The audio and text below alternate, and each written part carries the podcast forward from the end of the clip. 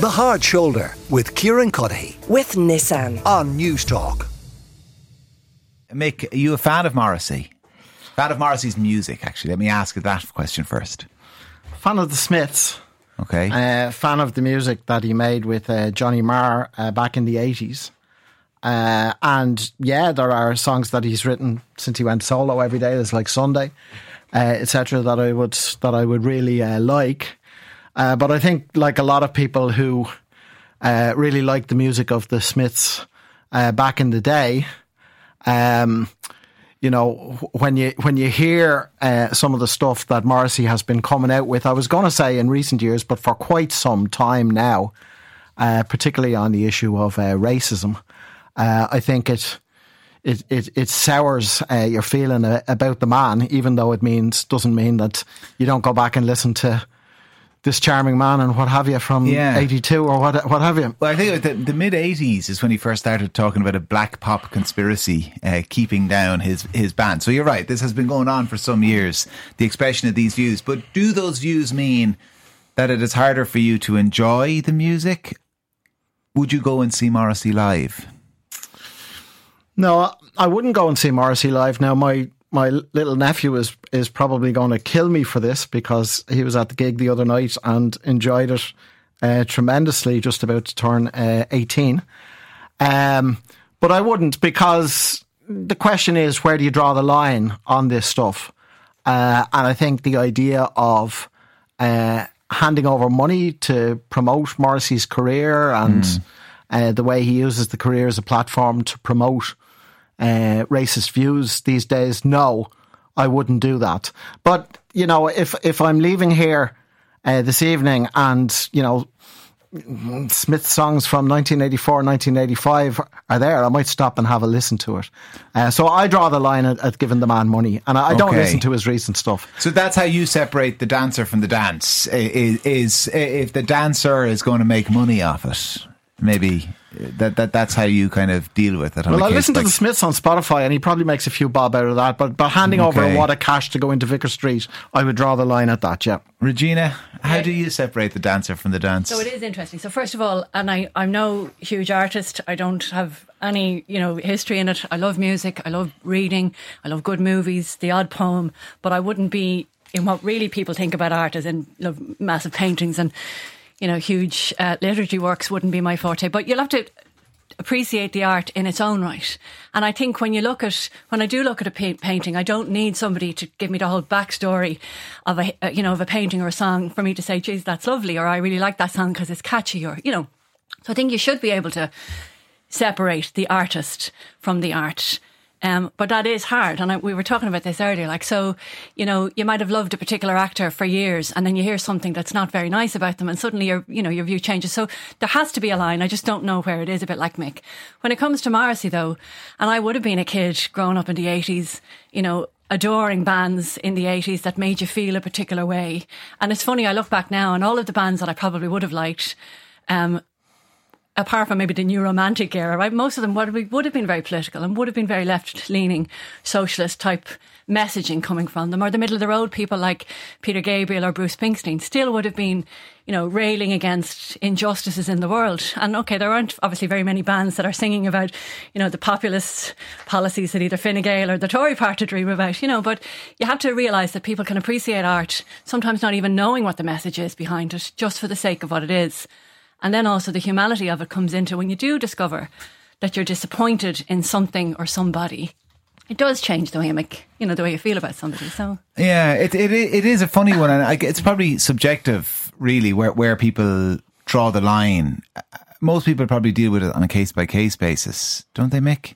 You know, in in in terms of controversy attaching itself to the artist or to the dancer. You know, for for some people, they can listen to the music of of Morrissey or Al Green or even Michael Jackson. They're not going to go back necessarily and watch the Cosby Show. I th- I think that you know you, you, you're living in the world and you're a realist, and uh, you have to up to a certain point separate the artist from the art. I mean, if you were to say, I'm not going to listen to any music uh, from anyone who ever uttered a lyric that had a hint of uh, racism or sexism about it, you you would be cutting fifty percent or sixty percent of all the artists that ever lived from your playlist. But I think the important thing is to be aware and to be conscious of things. Um, because I, I don't agree with the idea of just switch off your brain and enjoy the sound and, and, and, and, and tap your foot.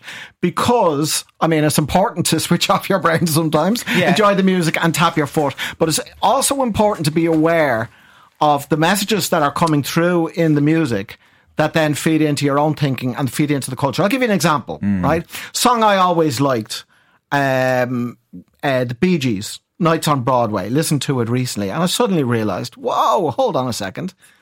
This is a song about a stalker. And I Googled stalker songs, okay?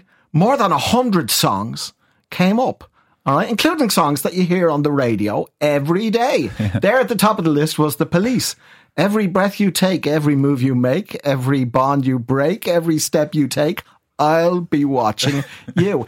And, you know, you do have a sexist culture in society, and TV, film, music, hmm. art can feed into it unless you're very conscious of what you're listening to. So be conscious, be aware. Doesn't mean you have to switch off the radio. What do you find difficult to listen to or watch, Regina? I mentioned the Cosby Show. You see, because uh, you know Doctor Huxtable as a character. I mean, it's very, it's, it is nigh on impossible to look at him as a character and separate him from Bill Cosby. I mean, Bill Cosby was kind of playing himself without all the awfulness, but We you know, it really know was it. Bill So- Cosby on stage. So, I'll give you two examples. One, On both of them are topical. We're talking about Morrissey today, but we can also include Kevin Spacey. So, and he's topical because it's in, in the current affairs uh, reporting at the moment.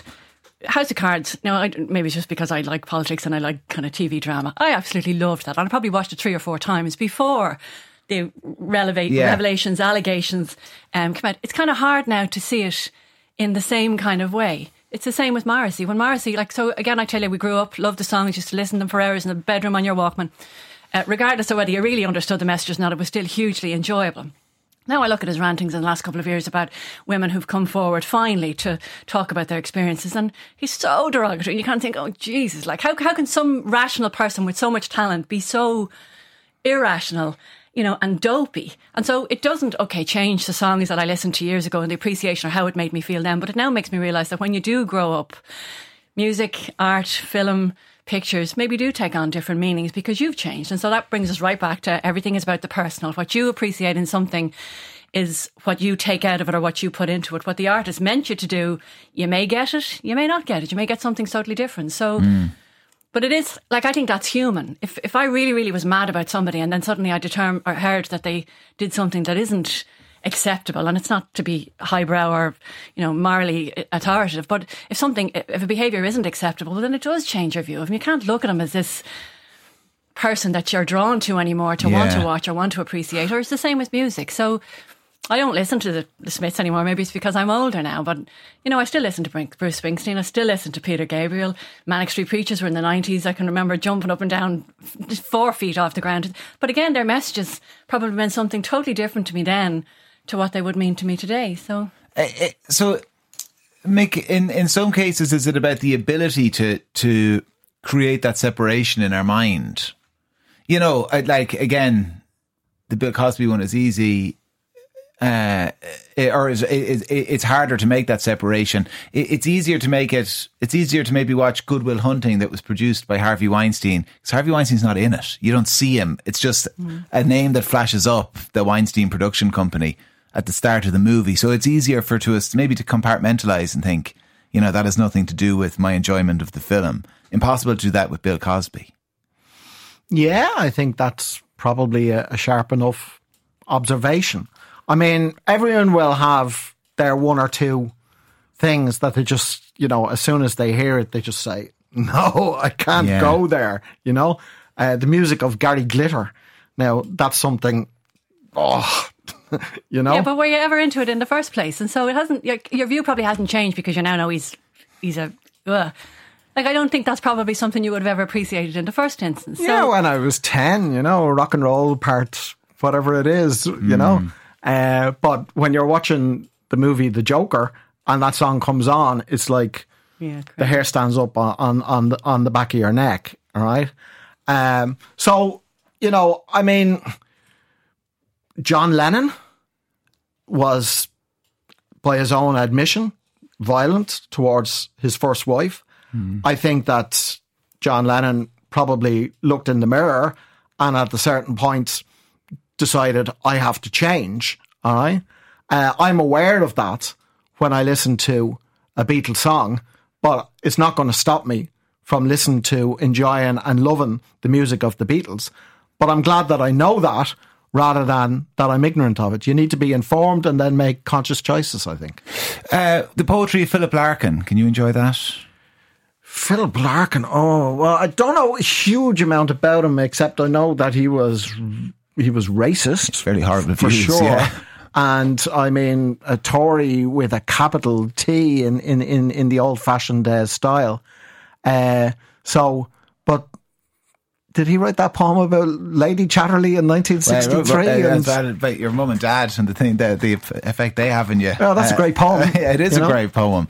Um, so, uh, like again, I, I kind of made this point at the start, Regina. It strikes me we could kind of sit here and kind of list off examples. It, it's it is kind of it is totally subjective. And it's kind of case by case, isn't it? Mm. Yeah, I mean, there's very few people who would say, right, if anybody has a blot on their copybook at a out. personal level, I will not enjoy any art that they create, So I think regardless of the true art. of everything. You make excuses for people that you like or people that you love. And I, I think that's true in every walk of life, right? So there are artists, and I, I said this to a researcher last night. So we just as the example when we were trying to tease through what today's subject was about, other than just music.